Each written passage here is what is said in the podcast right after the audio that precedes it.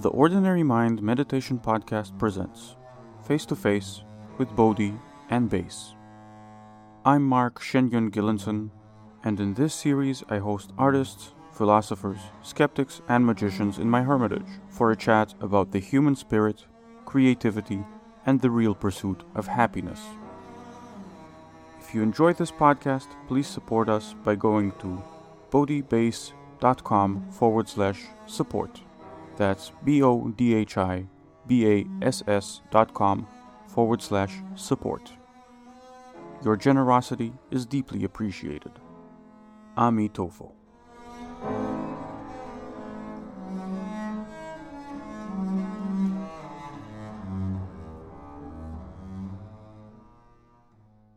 This time I chatted with Avshalom Ariel. Avshalom is a composer, producer, guitarist, and all round creative force. Most importantly, he's a dear friend of mine of many years. Most recently, he's been known as the producer of Netta Barzilai, the 2018 Eurovision contest winner. He's truly a magnificently weird and creative person, and if you try to understand what genre he fits into, you'll at best end up wasting your time completely, and at worst may end up in a straitjacket. Before diving into our conversation, here's a song which I actually participated in the clip of a few years back when I was producing Avshalom's rock opera, The Love Beach Girls Choir. After that, we dive right in to my chat with Avshalom Ariel.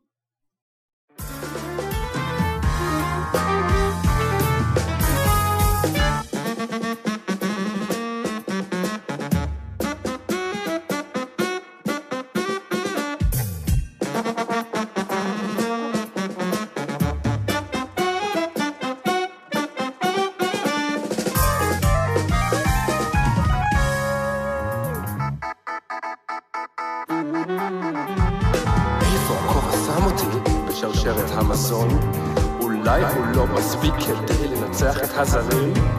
אני רוקד חזק ושר את ההמנון. אז בואו אחריי ביחד ננצח את הנאצים.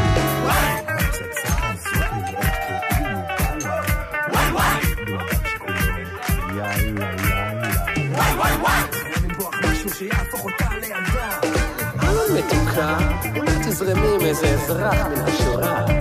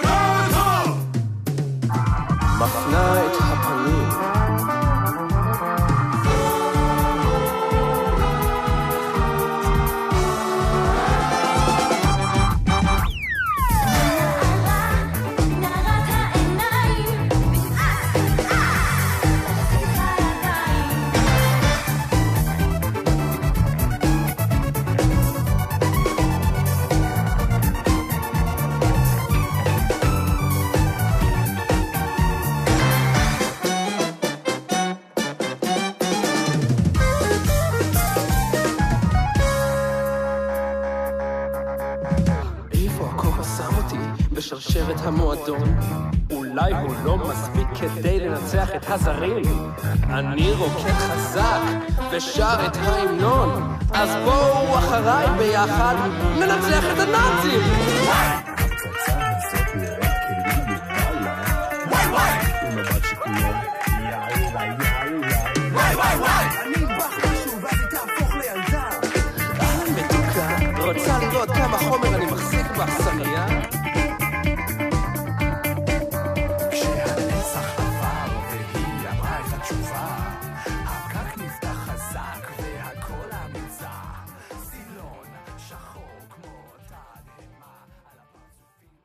I'm talking to Avshalom.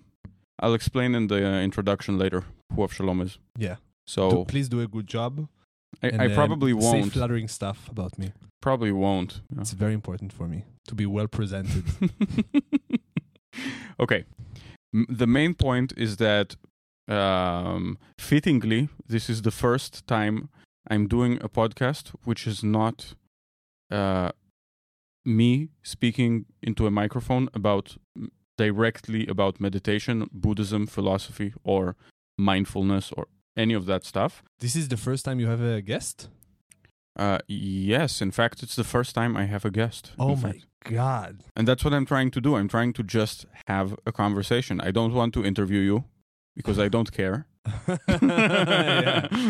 yeah. Uh, what I want to ask you about is the weird way in which you entered into the world of spiritual gurus and relationship Ah. uh, like Let a year ago. a year ago. I don't know, whenever that was, you know, the whole uh, episode with the yoga and the Okay. gurus and all of that. Okay, Yeah. that's um that's very interesting. So okay, so this is a, a actually a personal thing, but but uh, it's also exemplary. Like it it taught me a lot about myself. This personal thing. I think I've been contemplating issues related to spirituality my whole life, but in a way that was not defined by spiritual terms. Off the top of my head, it will be mindfulness, Yeah. or uh, even even the concept of meditation. I think I was doing meditation long before I was doing. I I, I knew what meditation was. How so? Okay, so the act of of making music alone is um, because I what I do for for many many years is I've, I've been composing music Yes. uh, which is um, it's it's different. I think drastically than playing music, and it's different drastically also from creating music with other people. Yes. But most people are now imagining you sitting in a dark room with candlelight uh, near the piano and writing something on papyrus. Yeah, sometimes it was never a piano because I hate pianos, but uh, but but it was uh, in a very very dark settings sometimes, and also candles were involved in, Okay. in certain in certain situations. But uh, I'm um, imagining a satanic th- scene rather than. Yeah. seance. I think it is very very lonely. Like you are you are completely alone. Sometimes isolated in a room for like six seven hours straight. Like I I started composing when I was I think thirteen. I just uh, walked in the street to grab something from the grocery store, and something popped up in my head, some Mm. melody, and then I I had to find some way to like record it or teach it to my friend that I was playing with to bring it into So- the world. yeah, exactly. So Yeah. it's already this relationship between like what's going on in my head, like music that's running through my head, and then knowing somehow how to translate it into the real world. Yes. Um, so it happened already when I was 13, but more and more and more and more when I um, started doing it more professionally, started like writing scores, for example, Mm. um, it became even more radical. This thing of like I'm alone with my with my head, with my brain. Like I I I need to be in this in a room. I don't have any any instrument. I don't touch the piano or the guitar or the com- or the computer. Uh, that this is what I was doing it like for six years. This technique of composing, wow. like I'm just alone with a paper and a pencil, and I have something in my head, and I need to translate it somehow to the page. What does it mean? That I I'm spending several hours every day with my imagination Yes. like i there is no there is no mediation there is nothing in the middle between my my imagination the the imagined re- uh, reality musical reality that I'm, I'm experiencing and um the result the only mediation is myself Yes. like i so i think when when i started doing meditation a few years after i started composing this Mhm. way i understood that it's ac- it's actually very very very similar but also i started hating doing meditation because i told myself what why do i need this if i have something that is almost completely the same but it also involves something that I really care about, which is creating music. Yes. Uh, and I, I begin I began to feel um, at a certain point that I actually need this practice. It's not it was not only work. It was not only a way to um, realize music. It, it's not only functional, but it's actually a therapeutic thing.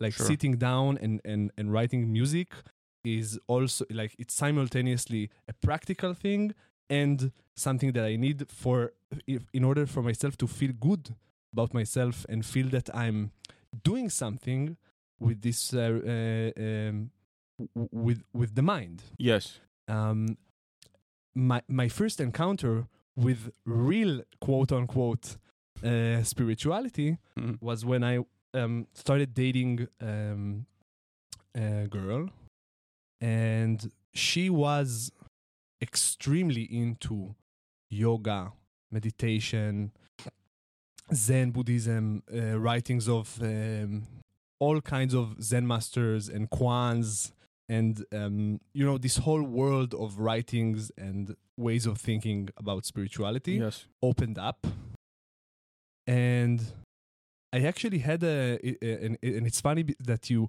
ask about this at the beginning because it's actually a conflict for me Mm. because uh, uh, I, I hated yoga for a long time and i hated meditation for a long time and i even started to despise this whole conversation Yes. about spirituality because it felt to me like I'm I have this thing where I'm going really really really really deep into my mind and it it didn't didn't need to have a title at any point.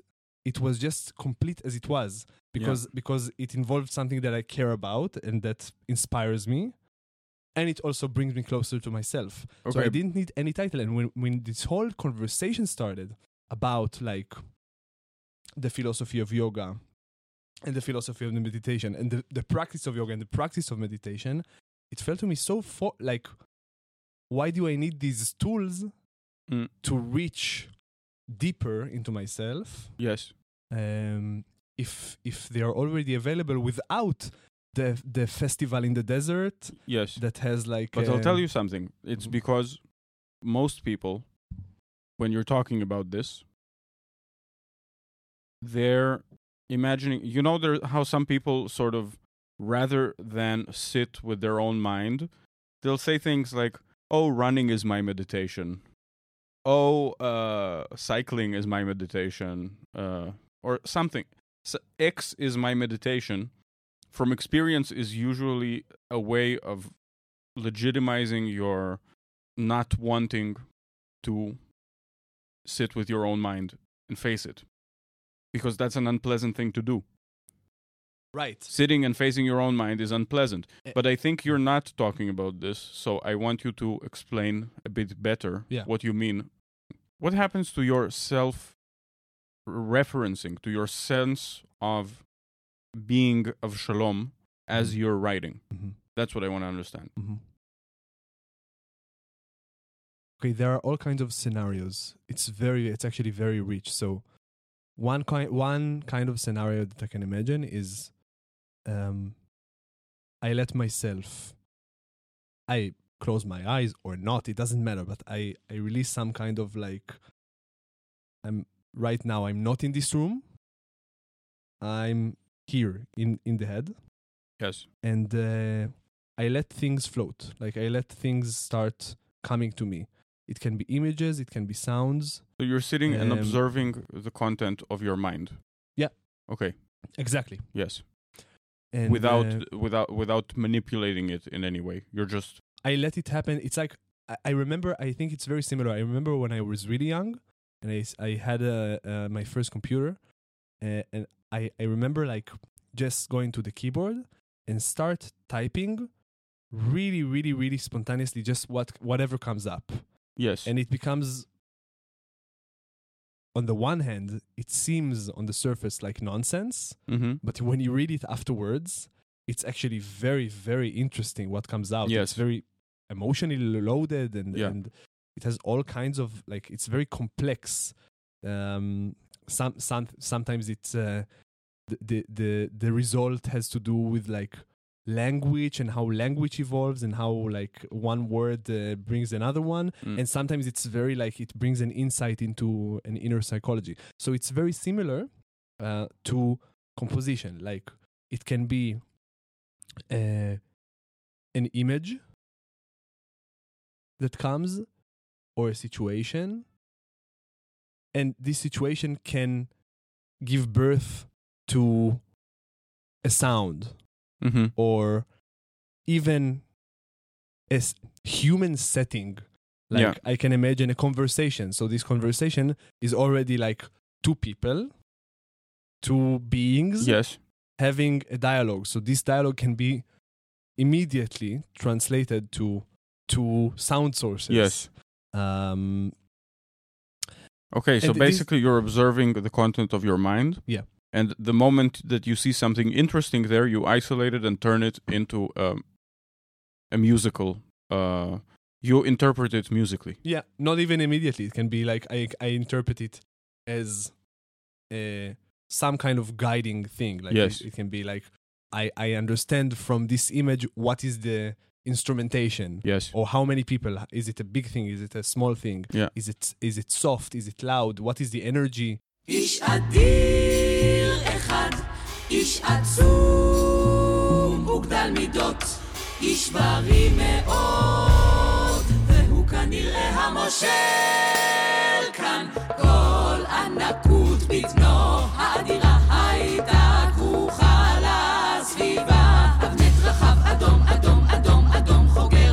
סביב, סביב, סביב, סביב. ומעליו מתנשא הר של כתפיים. ומעליהן בלי צוואר מתנשא ראש, כולו בצל מגבעת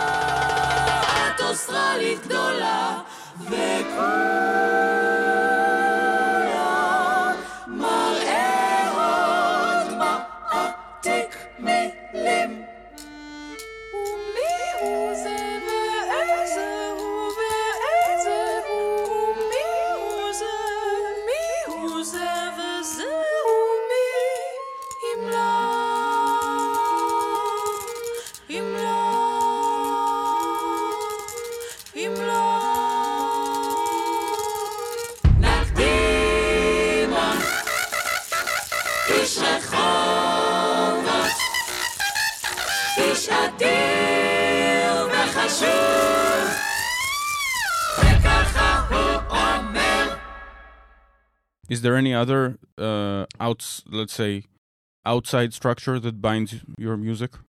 What do you mean by outside structure?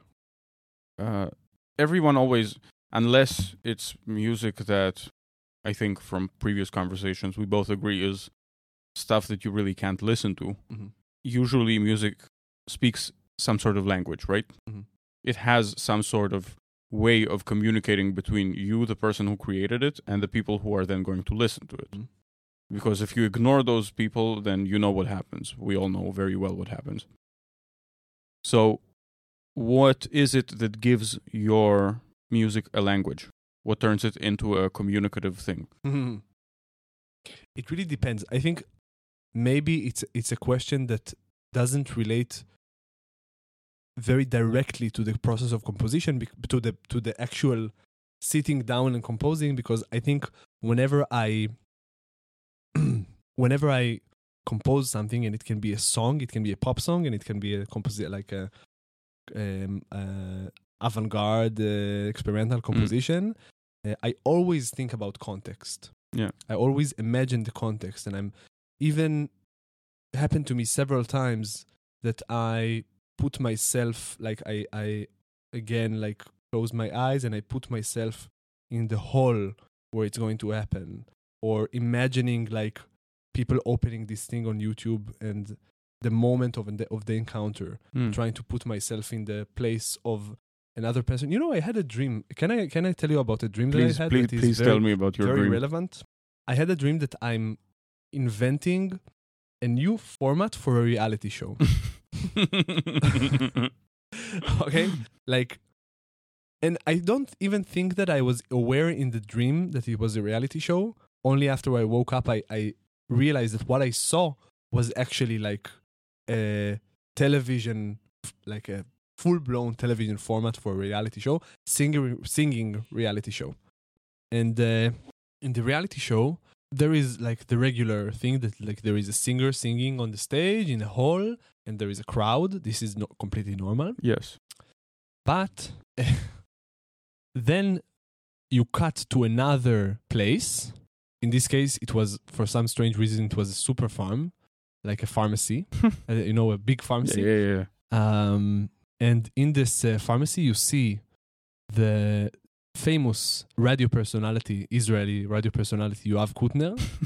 you see him on like a chair, which is like a Game of Thrones chair, but like very industrial, like a very very high chair, and he's strapped to the chair. it's a very strange thing. He's strapped to the chair, and there are electrodes connected to his hands. And you can see, like he's, it's like a, like a futuristic yeah, thing yeah, where yeah, like yeah. you have this guy connected to all kinds of devices and electrodes and he's strapped. So it's clear that he's that they are measuring something. And then i realized in the dream that he's actually perceiving through the electrodes. He's like he's getting transmissions of the energy of the crowd. And this is like he's the judge of the reality show. So instead of they are in the hall listening to the performer like the judges Yeah. instead of being in the hall, they are getting energy information from the hall in like some kind of like very advanced technological uh, way. And also another scenario is after the singer leaves the stage, all like seven, eight ninjas, like the, like really fast, fast, fast people, like dressed in black. They they enter the stage, and they have like these devices, where, like metal uh, detectors, you know, like sticks that Yes. uh, you know, you know that like that beep when Yeah. when they, they detect metal. So they enter the stage and they start scanning like the sca- the stage with these sticks. And I, I- what I understood in the dream is that they are actually measuring leftover energy of the performer, like how much energy did he leave in the stage? the, the the singer, the singer. So wh- why is this related? Because it's actually an alternative to thinking about like how does the music sound? How's that? Does the Yeah. the the singer sing? You know, like is the is his voice stable enough? Uh, does he know? Does he have a big range? Is the music like uh, danceable? Not Yes. danceable? I, I I I think I perceive music in a much more abstract way yes. that is like related more to the the vibe that it lives in the room Yeah. much more than now i'm creating in this genre and now i'm creating in this genre i think the interesting thing that the, the really different thing about this medium of music is that it can communicate in completely different ways and when Yeah. you feel a presence of when when you um, hear a recording of a really really really strong singer Mm-hmm. that knows how to do this, you feel their presence in the room. Of it's course. undeniable.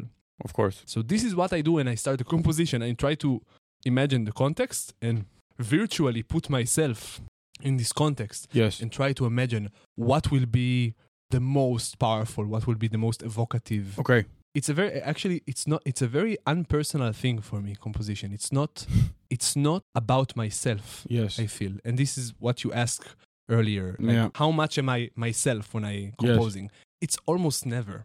Okay. I am almost never myself. I'm I'm trying to connect myself to this broad and amorphic thing called like society and culture, Yes. uh, which is not it's not like strate- strategically working Of to course, of course. satisfy the wants of the public or something and Yes. to know what are the trends. No, it's like to Yeah, try you're to a well-known populist. Everything you're. be. I'll play a song at the beginning so people understand oh why my I'm god! laughing. Put put the weirdest shit, please. put the fucking weirdest shit. Can I curse in the podcast? of course Uh, you can. Okay, nice. It's uh nobody is allowed to listen to this unless they're 18. You shouldn't even meditate if you're not 18. You should be you should be doing drugs and Yeah, yeah. exploring the world. And no, uh, t- uh, t- uh, learning how to uh, do some plumbing work. Plumbing. Yeah, yeah, yeah, yeah, yeah. Right. Learning how to be an adult. and then you can yeah, meditate. Meditate. Yeah. Mhm.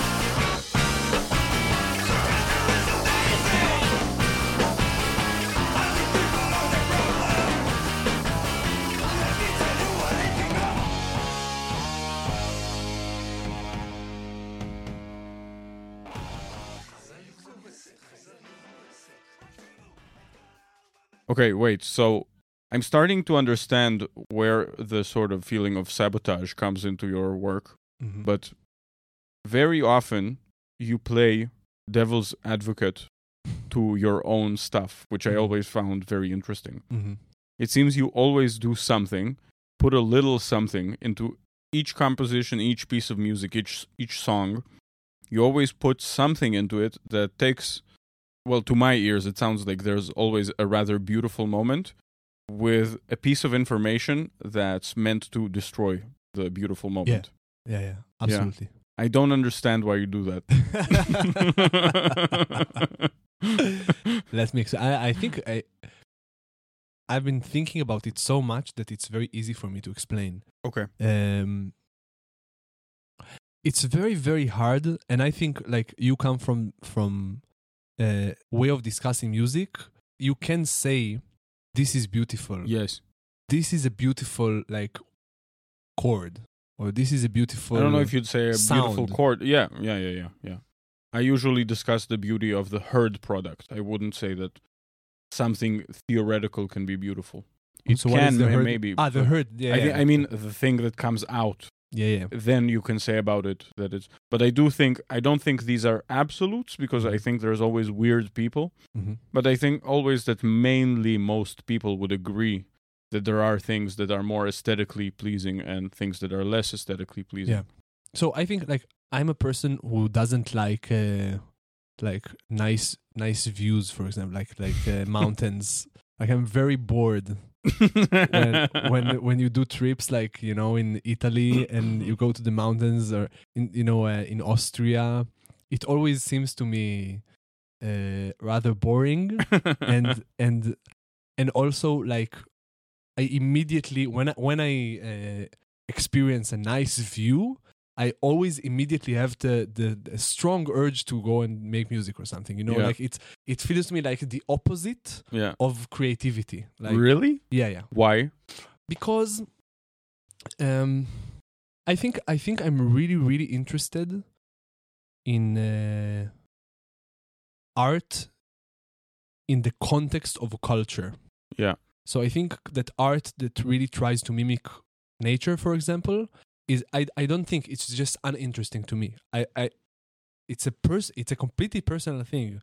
Like it's uninteresting to me to hear a really really beautiful sound. Okay. It's it's uninteresting because Why? when I get over the immediate pleasure, which is really really quickly, yeah. um, and the pleasure it rises uh, when it's newer. Like if it's a, a sound, a beautiful sound that I never heard before, okay, I can sustain my pleasure for ten seconds.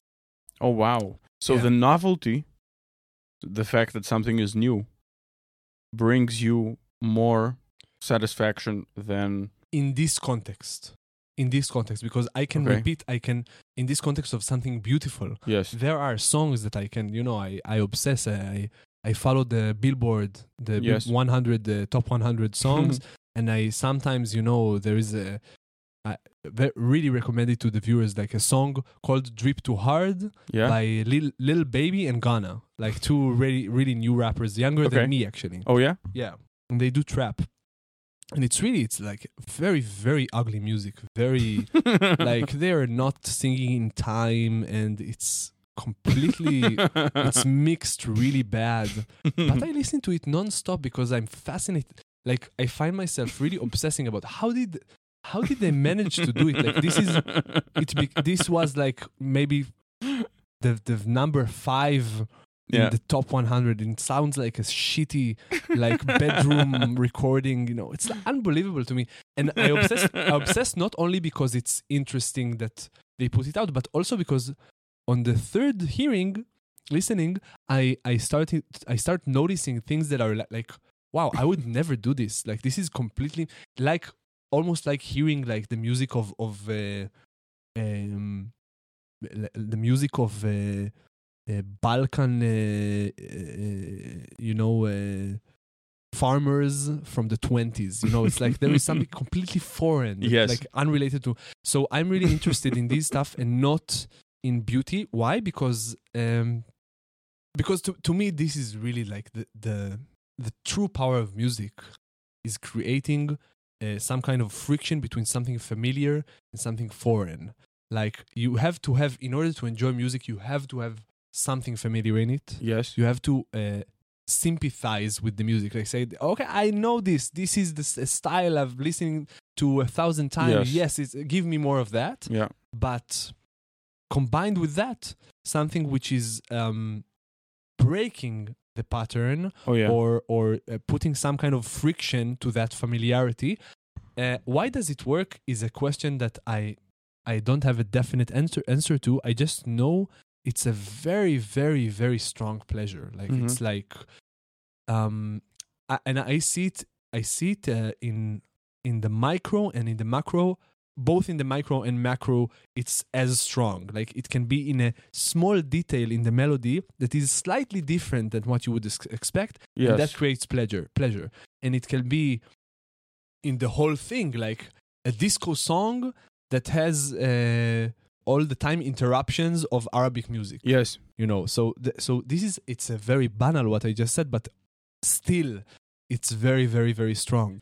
ואולי בכלל ניסחף לנו כעת בים, ועד לארנון מנגד, ושם, ושם הלא מים מתוקים, ושם הלא מפלי מים מתוקים, ושם תמרים,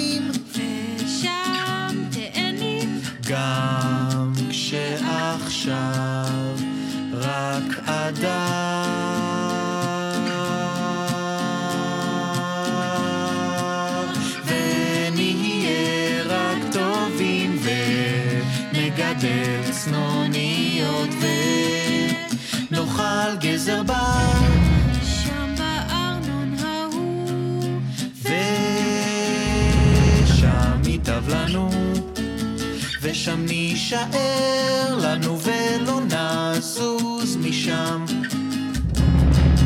ושם נישאר לנו ולא נזוז משם.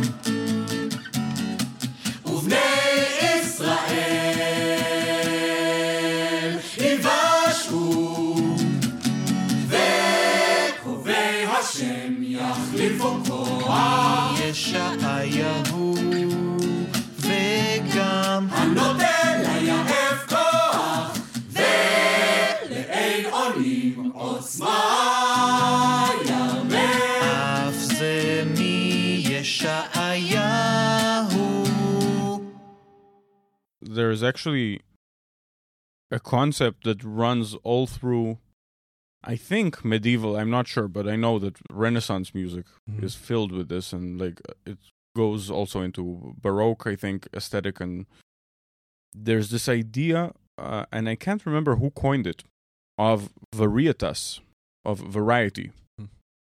uh, where people would compose inside a certain structure inside a certain language and then would search for ways to create just enough variety to please the heart as they would say Mm. you know yeah, yeah but I mean, but it's slightly but it's different it's very different. The also the outcome of this Yeah. is very very different Yeah. than what happens when you have this concept in your head. I think um I, I was I ob- I was obsessed with variety and with uh, like I even uh, personally like I remember I wanted to know all the types of people. You know I when actually when I was like 13 I I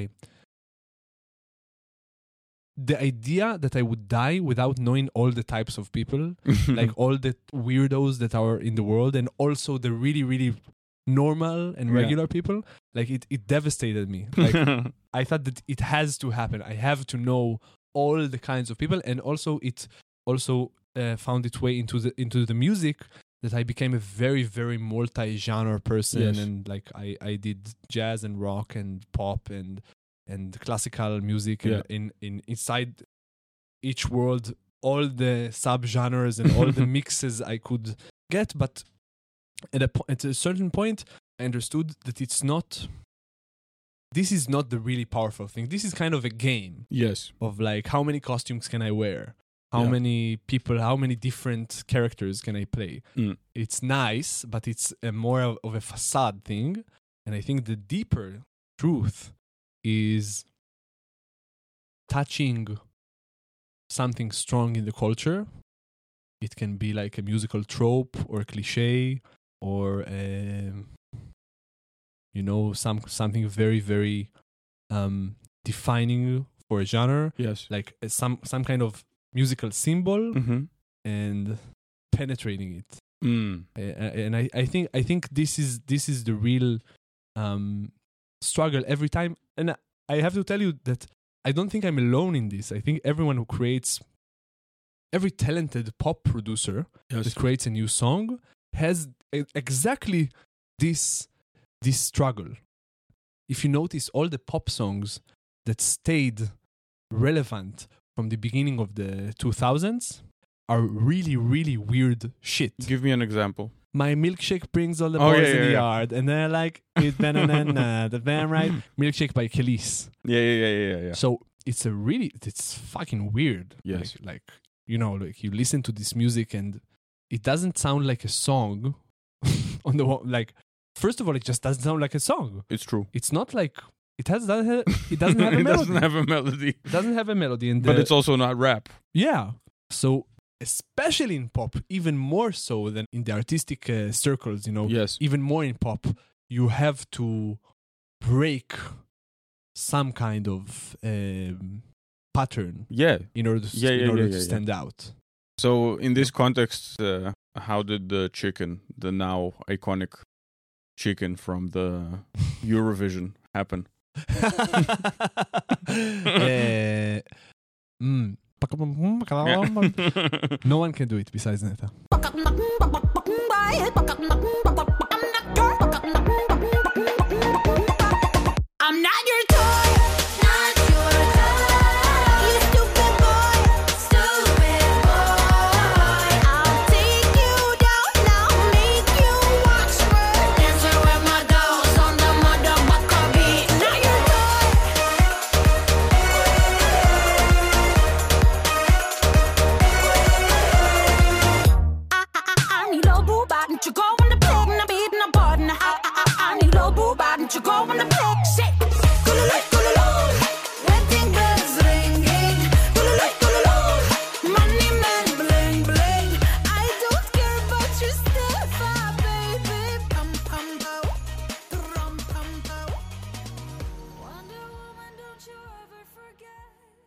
So, uh, so what happened is like, um, okay, there was a committee, a national committee that has to had to choose the song Yeah. that will represent Israel Yeah. in the Eurovision.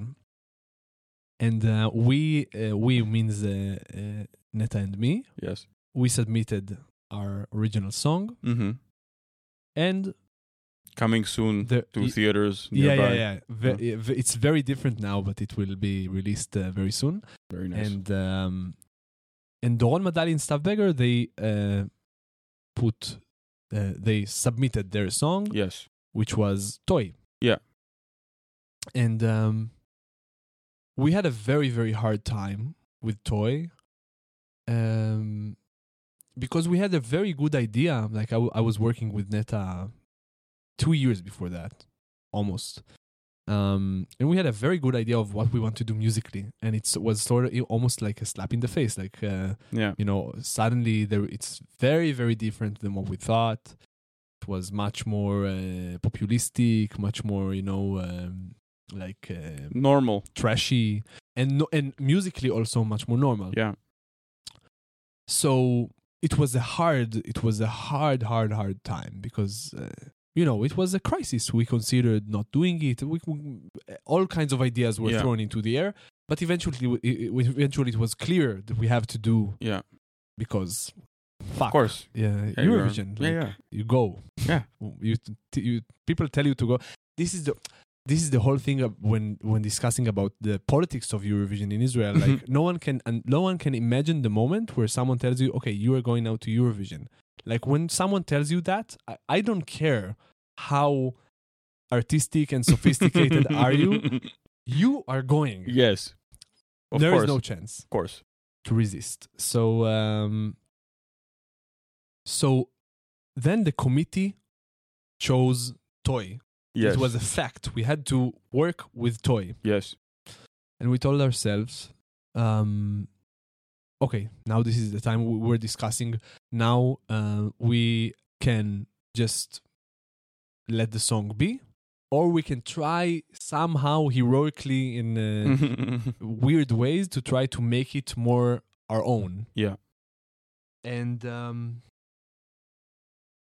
and we decided that the second option the second option is the right one yes. and then we just entered the studio and we started um, going through the song and saying what we want to do something different with. Yeah. One of the first things was um, it was originally uh, not a, chicken, it was a, it was bada bada boom, bada bada boom boy, bada bada boom, something much more like banal. Yes. Uh, also intentionally banal, but but we we thought that we can do something more interesting with it.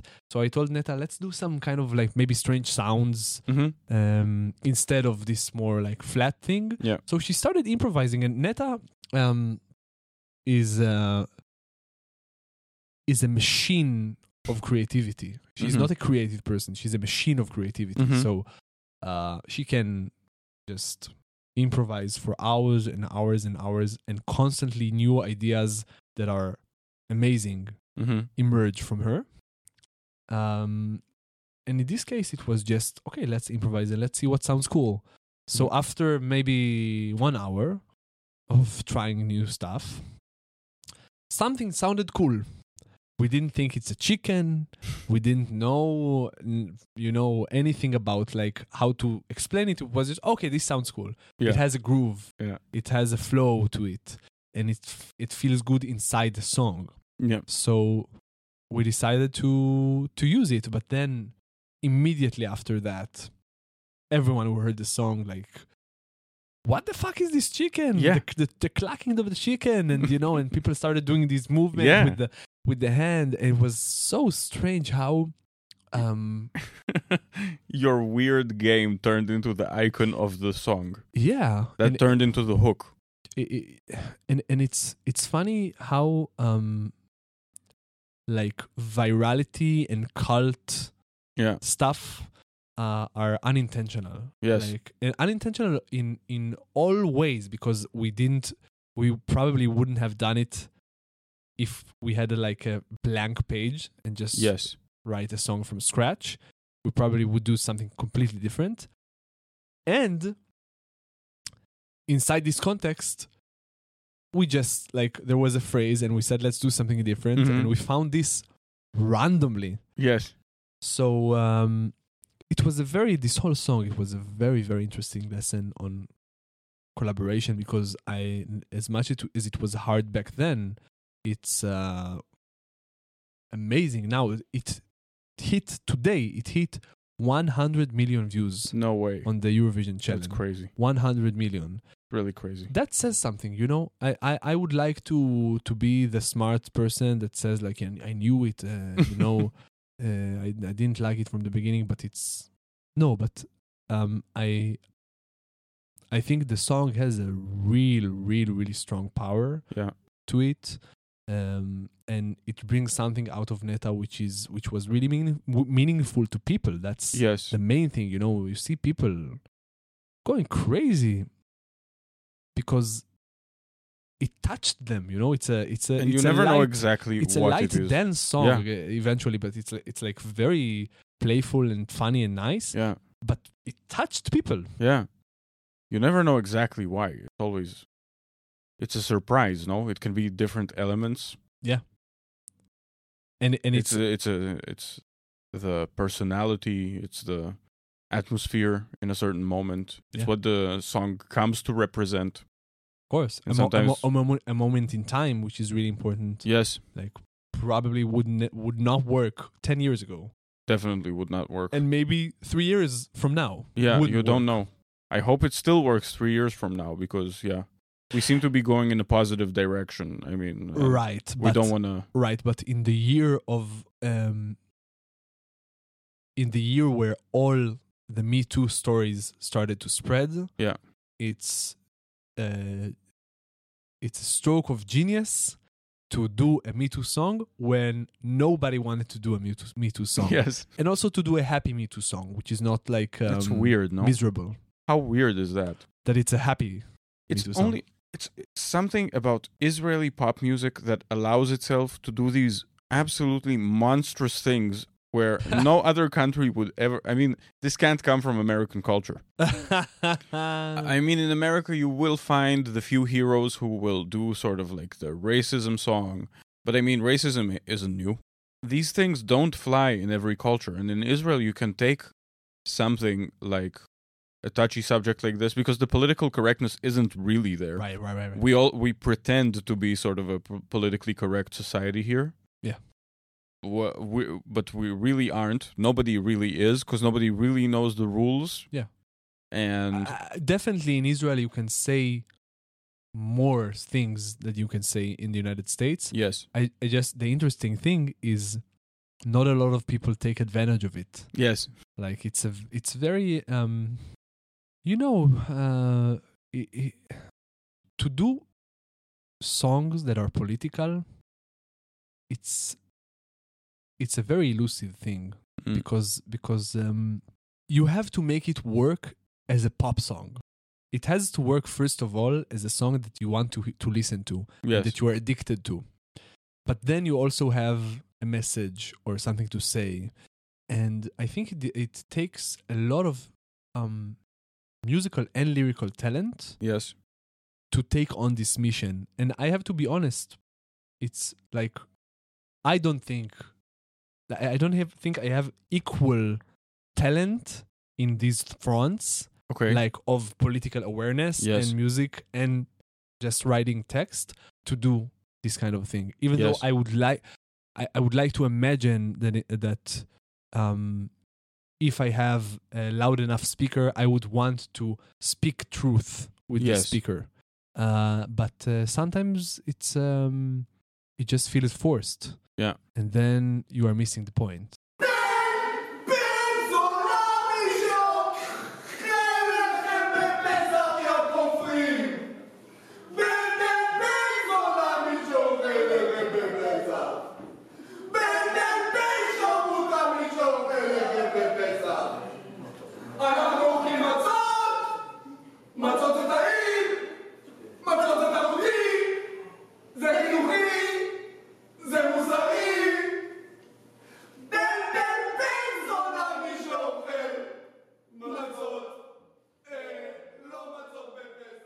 I want to end this by asking you what does it mean to be happy in life? Hmm. Definitely for me, happiness has to do with this quality of seeing the th- same things with fresh eyes. Mm. Um, like living, I, I think, I think, um, one of the reasons I'm fairly happy I'm not the happiest person, but I'm. I. I like. I come back to happiness each and every time rather than coming back to depression Mm. um, because I enjoy my day to day and I keep getting excited from very, very small things like my apartment, Mm. um, the food I eat, the people I'm with, the music that I make. Um, each time that I see that something gets me bored, if it's a job or uh, a person or something about my environment, I really reject it quickly. I think that I have to provide myself constantly with things that I know that will be exciting again and again and again as, as a routine Yes. and not as like each time have a new friend or a new hobby or a new like musical genre uh, it's it's it's only things that are um, meaningful enough mm-hmm. to to still have an emotional resonance after a long time Yes. part of my happiness um p- part of i know that something is going to be one of the things that going to make that are going to make me happy when it works as a routine when it works every day when every day i i can discover something new Mm. in, in this thing and on the Looking other hand, with fresh eyes. Yeah. Yeah. And on the other hand, there are some things that are given. Family Yes. is a given. Um, my body is a given, and then I have to practice. Yeah.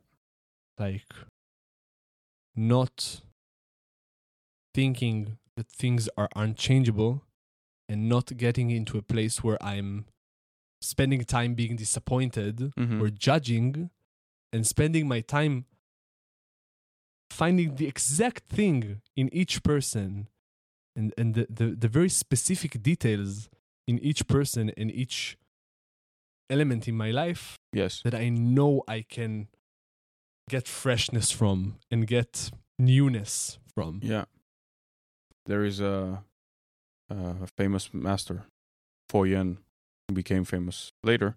When he was studying, he had a meeting with a, a master called Tizeng. And they meet, and Tizeng asks Fo Yen, Where are you going? And Fo Yen says, I'm going to go wander. And Tizeng asks him, Where are you going to go wander? And he says, I don't know. And then Tizeng says, Not knowing is most intimate. Yeah. So I agree. yeah, there that feeling of freshness, keeping that alive. I like that. Thank you, brother. Amazing. I love you, Mark. Good luck I love with you, Avshalom. podcast, please. Oh yeah. And uh, I think um, I will take this opportunity to say it's a very, to me, it means a lot that you decided to speak and you decided to to be there and be yourself and speak about the things that are interesting to you and things that you are passionate about. Mhm. I think it's um, it's one of the most relevant things to do today I really society appreciate that. and uh, and I hope more people will go will go in your, in your footsteps, and we will have many, many, many people not ashamed to be there and speak. Yes. and and um, and also not afraid to speak about nuance and complexity and and things that are maybe even too too stratified for for the Oh, internet yeah. format you know Oh yeah. uh, and to make the make the format make the internet richer make the make this place a place where you can discuss Make the internet great again. oh my god i'm raising my uh, my my hand in a in protest all right, all right. yes Thank you, brother. thank you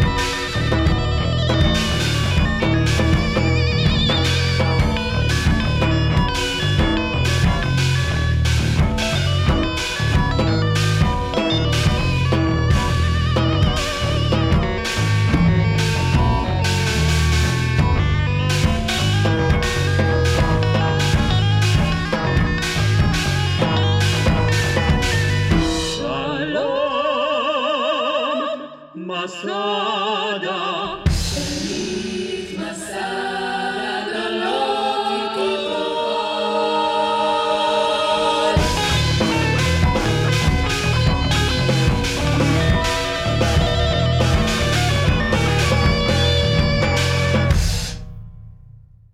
you enjoyed this podcast, please support us by going to bodhibass.com forward slash support. That's B O D H I B A S S dot com forward slash support. Your generosity is deeply appreciated. Ami Tofo.